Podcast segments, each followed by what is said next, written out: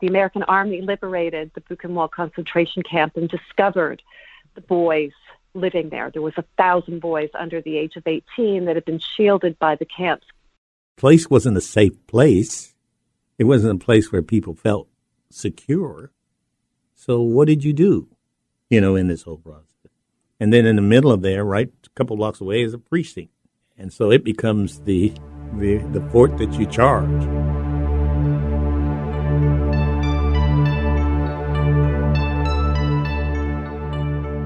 That's author Susan McClelland and former Seattle Mayor Norm Rice. Welcome to this edition to Voices of Experience. My name is Paul Casey, along with producer Benny Mathers. I spoke with former Seattle Mayor Norm Rice in the latter part of 2020. I talked to him about his views on how the city was faring at the time. Norm wrote a book called Gaining Public Trust A Profile of Civic Engagement. There are 15 candidates running for mayor of Seattle. I urge every one of them to read this book. It lays it all out. But first, author Susan McClelland wrote an immensely powerful book on the Holocaust. In 1945, 472 boys were liberated from the Nazi Buchenwald concentration camp.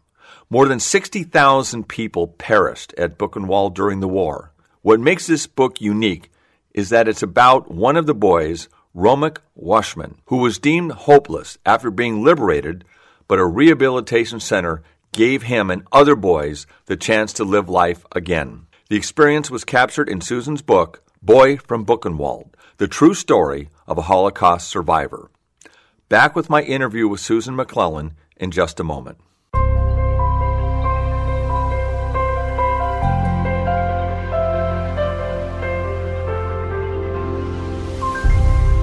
You're listening to Voices of Experience with Paul Casey. Visit voicesofexperience.com and take a five minute self employment quiz. That's voicesofexperience.com. The higher you score on the quiz, the higher your prospects for success. One more time, visit voicesofexperience.com. All one word. I've read some about your background, and you've an author of numerous books, and it seems to me that a lot of your books really starts with people who are in a very terrible situation like this one. Somehow they overcome it and they become inspirational. It seems that that's a pattern to your books. I became a book writer by fluke. I am a magazine writer by training, a newspaper and magazine writer by training. And the subject of one of my uh, articles asked me to write her book. And she was a child survivor of the Sierra Leone War. And um, that book ended up going all over the world and sort of launched my career telling these types of stories, both for young adult and adult readership. And I'm very honored that people trust me with their stories to tell them this way. This uh, Robbie Waisman story that you uncovered, how did you find out about this and what led to you writing a book about this subject? Well, a literary agent who uh, knew Robbie's story and knew Robbie also knew of my work and asked me to meet with Robbie, see if we were a good fit, and I felt we were a good fit right away. And that's how our collaboration came about. And uh, we live in different different places, so I flew out to Robbie and stayed with him and his family um, a couple of times to really get the story and be with them to tell the story. Tell us a little bit about the story that occurred during the time that he was in these concentration camps and things. What stands out? We've seen other stories about this, and we don't certainly ever get tired of them because it was such a tragedy, the biggest tragedy of the 20th century, I would submit. What did you uncover about Robbie and his story that maybe we haven't heard before? Actually, what drew me to Robbie's story was the moving forward after the liberation, the Americans liberated, the American army liberated the Buchenwald concentration camp and discovered the boys living there. There was a thousand boys under the age of 18 that had been shielded by the camps underground. Um, it, it's the journey forward from there. And the boys in particular, the younger boys that went to France, that included Nobel Prize winner Elie Wiesel. Uh, it's it's their experience in France. Like they were written off they were considered hopeless um, like you know, the enfant terrible, like you know, the terrible uh, children in the media, because they were stealing and they were uh, beating each other up, and you know, they didn't they didn't have identities when they were liberated, and they languished the Buchenwald for close to two months before the children's organization brought them to France, and so this is where it gets a little different than so many of the really important stories uh, about the Holocaust and child survivors that we've heard is even though you know I, I weave in Robbie's backstory and his experiences both in Poland and in in the in the Holocaust, it's really about the movement forward for him and the other boys and how they healed, how how they were able to translate whatever experiences they'd had uh, through the Holocaust into finding meaning and value in their lives again. And the vast majority of those Buchenwald boys that did go to France, they did so. They became, you know, incredible humanitarians, writers. Some were advisors to, you know, President JFK's advisor. One of them, I believe, was a Buchenwald survivor. Like we, these, these, they became really family men, uh, children, grandchildren, uh, very successful relationships. You know, how did this happen? When when people visiting the camp said, you know, they're not going to live very long, and what lives they are going to lead, they're going to be so mentally unwell. Um, you know, how did they get to there? And and that's what this story is is is the remarkable experiences of Robbie in France uh, reflective of the other boys too, and that's what drew me to it. Is there like a percentage of, let's say, these young boys who were in the camp prior to getting out? That some, I would imagine, there probably didn't go in the middle of the road. That either really turned to a life of withdrawal and maybe crime, like was you described earlier, or did something extraordinary. There was nothing in between, or is that inaccurate? I'm not the best one to speak about this. Dr. Robert Krell would because he's a hidden hidden child himself. He founded the good friend of, of Robbie's, a psychiatrist. Um, he has studied this. He would know closer to the statistics. But one of the things that he talks about is that the hidden children, which tended to be younger. And these were kids that the families would give to another, a Christian family to watch, or an orphanage, a Christian orphanage, or whatnot, and survive, have tended not to do as well as the Buchenwald boys. And people would think it would be the opposite. But Dr. Krell talks about really the formation of the human brain. And because the kids, the hidden children were so little, that they didn't have the foundations of strong family, language, you know, a cultural identity, the love. Whereas the Buchenwald boys, even though they're boys, they still had probably six to seven years of a really beautiful, tight knit Jewish community and family. And by and large, that gave them more of a resiliency to experience what they went through than children that were uh, impacted much younger. Robbie, he is in his 90s now. He's 90. He turned 90 on February 1st. 90 on February 1st. Okay. His story came out in the latter part of his life, and why did he wait so long? He actually didn't wait that long. He started to go public with his story uh, through media when uh, a Holocaust, a, a school teacher was teaching his students that the Holocaust was a hoax. Um, Robbie felt he owed it then to speak. Um, you know, Robbie will talk about how in the camps they would say, if anyone survives this, they have to tell the story. Um, so part of it was Robbie felt it was time to go public, and um, you know he was there to sort of counter this Holocaust denier.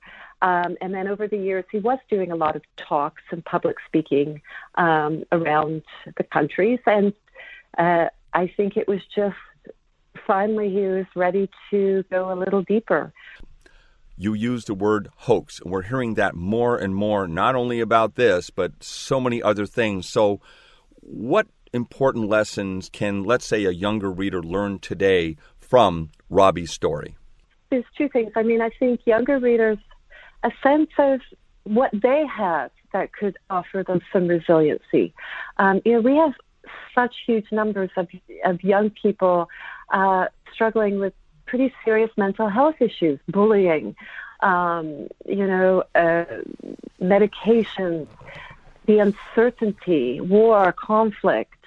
Um, reading stories like this might give them ideas of maybe let's turn this way, let's go this way, let's let go a bit and see if we can get some healing here or there. I hope that that inspires people to find meaning in their life when they're in their darkest moments because it is there. Hopefully, it's there. The other thing I hope people take away uh, is the real importance importance of childhood development, and that these boys from Buchenwald, um, they had something there that they could fall back on, and um, to really value that time in the development of a child. Is there anything else you'd like to add before we go about this book or anything you'd like to get across to the audience? I'm just really honored to write these stories, and I just thank any everyone who reads them. Um, I I have said this for a long time. Like I just I I I have great hope for humanity through these stories, even though they're grim. We see the best of people through them, and we can all be like that. And right now, we're all struggling with something, so we need to be there for each other. My thanks to Susan McClelland, author of Boy from Buchenwald, the true story of a Holocaust survivor the book is available on all the usual book outlets, including Amazon, or if you just want to Google Susan McClelland, and that's M C capital C L E L L A N D, you can do that by just going to her website.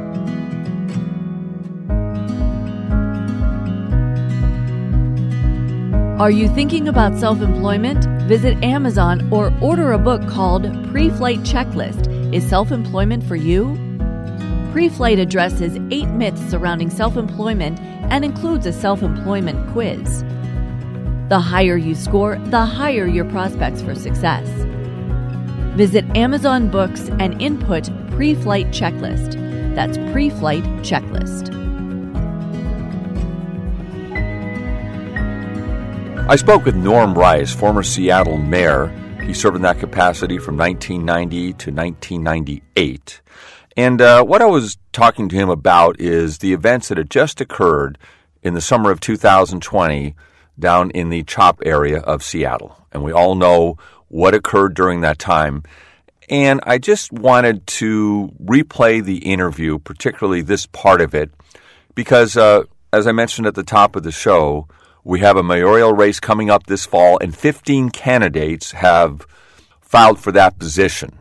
And so I just wanted to replay what Mayor Rice thought about the events that occurred then. And I really believe that his summit, that I talked about a little bit too, and a book that he wrote, Gaining Public Trust A Profile of Civic Engagement, outstanding book. And I believe that every candidate for mayor should read this. Let's pick this interview up as I asked him the first question about what did he think about the events that happened in CHOP. Looking at a real specific issue that we dealt with over the summer, and that is the protests and all the things that happened in the downtown core. What were you thinking during that time? Boy, you would ask that question. I never felt so much pain in my whole life than during this whole process. Feeling a little more impotent, you know what I mean? And and I've been quiet because I don't like. I have not ever got on the air and criticized the mayor or the council or anything else. But I said it uh, earlier, and I'll say it again. No one was healing. Everybody was angry, but nobody was really trying to move in a more positive way. And we let it get away from us. I'm going to get in trouble with this, but anyway, I'll say it anyway. The chop. Someone thought that was a good idea but people died in the CHOP. people were raped in the CHOP.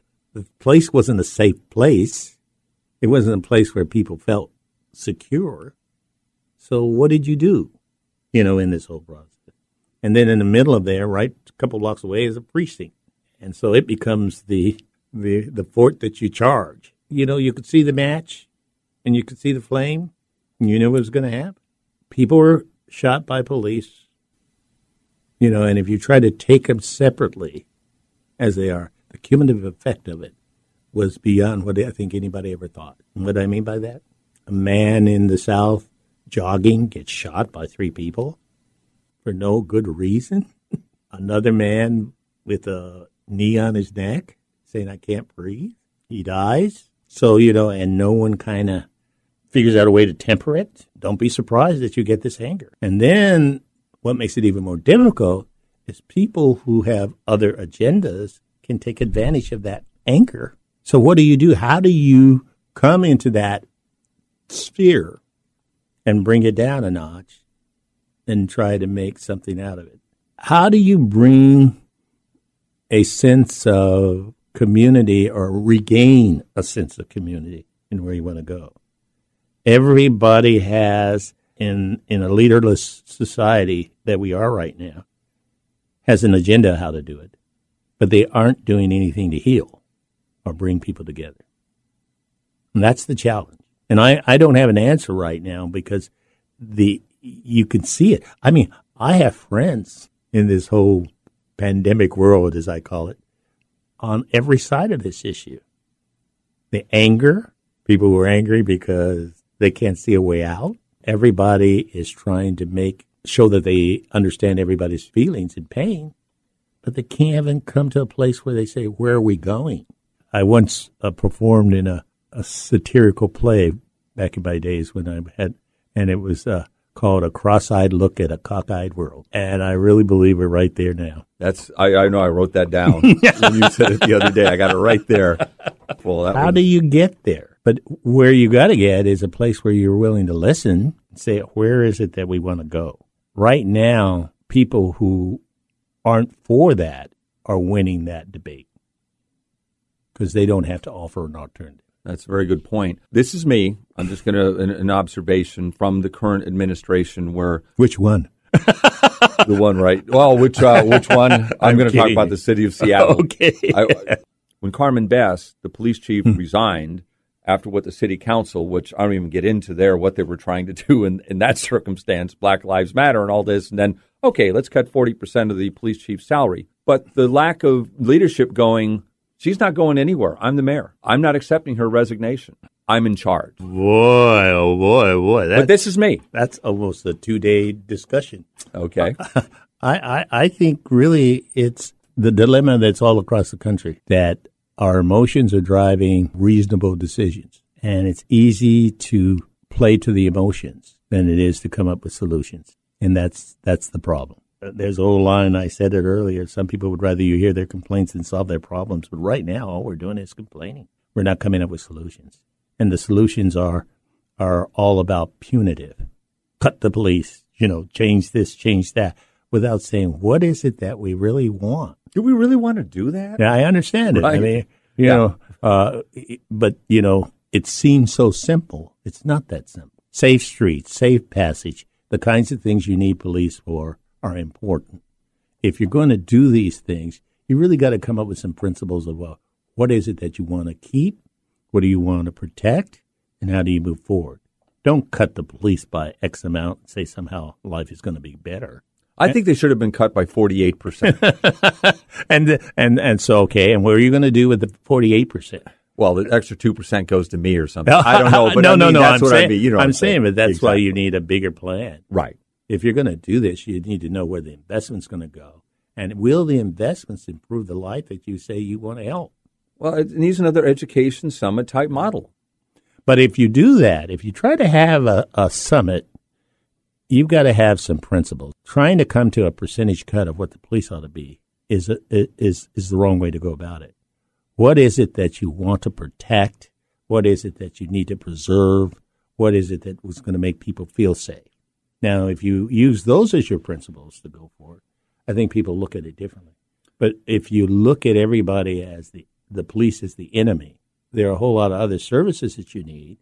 And I can see where you might want to shift some things, but I don't think you ever want to say you're going to get rid of well, that one many thing police officers. Just comes to me now back to the education summit and what you did there is that you brought a lot of the departments into the fold too. Like for example, Metro isn't uh, mm-hmm. part of the city, but it's a county uh, jurisdiction at the time and still is. But Metro providing vouchers for students to go uh, and get on buses, go to museums and things, and they, so they were participating. Yeah. And then what did you do with the departments of recreation? You had them open up the ball fields, parks and recreation. Well, so you got that buy-in too. Yeah, every department had to come up with a a program to help schools and children and, and and there's where their creativity. Went.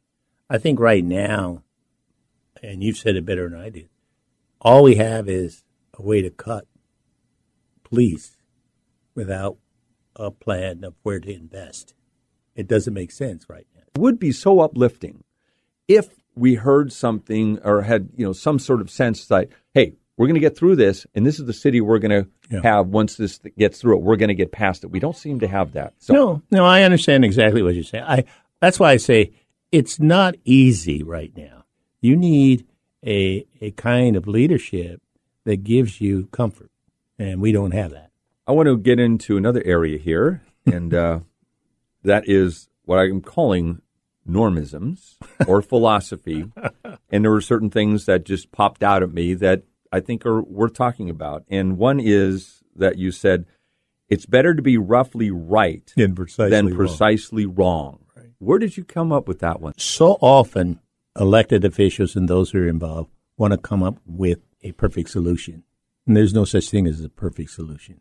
The real thing is when you come up with the solution, you have to show how you put what you heard into the program that you're directing. And so that doesn't mean that I do everything that you say, but I understand what you say. And I think that's what is a hard thing for a lot of people to understand. You can get to where most people want to go if you hear them. And when you put your plan together, you use their words for the things that you've done. Remember when we were at Mount Baker and we were talking about playgrounds? You said X. I heard you, but the only way I could see how we could do it is to do that every time that you acknowledge that you heard somebody and you can show where you built it into your plan or not do what they said, but build in that thought, you build trust. And you spend the time to go back to tell them what you did. So you just don't have a hearing and then go to the drawing board and then say, here it is. You say, am I doing it right? So you help, ask people to help it be built. And that's part of what the Education Summit was. The, after a while, we started knowing what people wanted as the complementary element to education and the like. And then we could start to see what we could do. My thanks to Mayor Norm Rice for spending time in Voices of Experience. And I know I am repeating this probably to ad nauseum for some, but I'm telling you, that book that he wrote about civic engagement, Gaining Public Trust, a profile of civic engagement by Norm, is really a blueprint for how you run a city. And um, I suggest you read it as a voter in this area, whether it's Seattle or outside. It really shows how it's done and done right. The book is available on Amazon. And again, I'm going to repeat one more time this should be required reading for every mayoral candidate running for mayor of Seattle or any other person considering public service.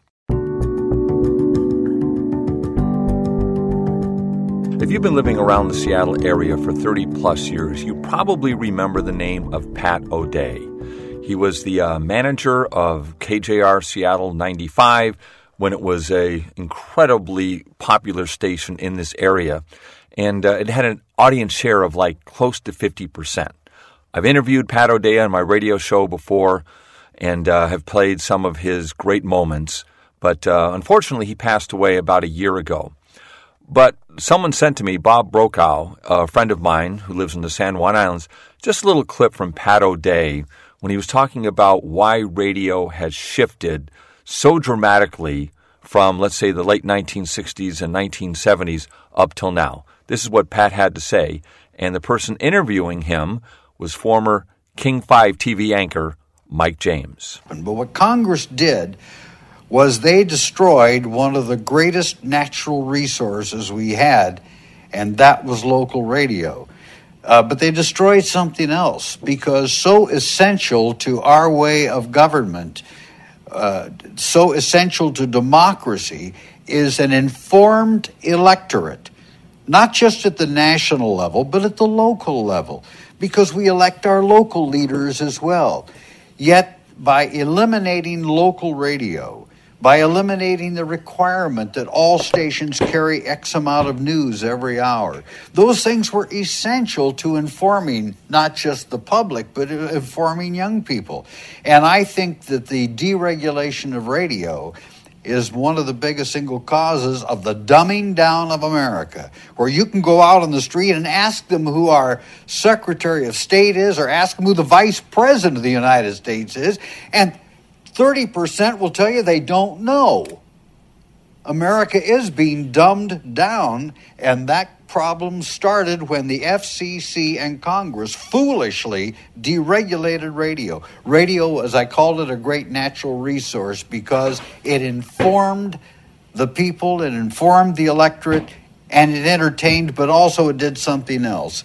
It gave great service to the local community because it was local. That again is Pat O'Day in an interview with Mike James in 2003. He could have had that interview yesterday. We've now seen a lot of what has happened in terms of our public body and the dumbing down of America and where we're at now with those words of warning that came 18 years ago.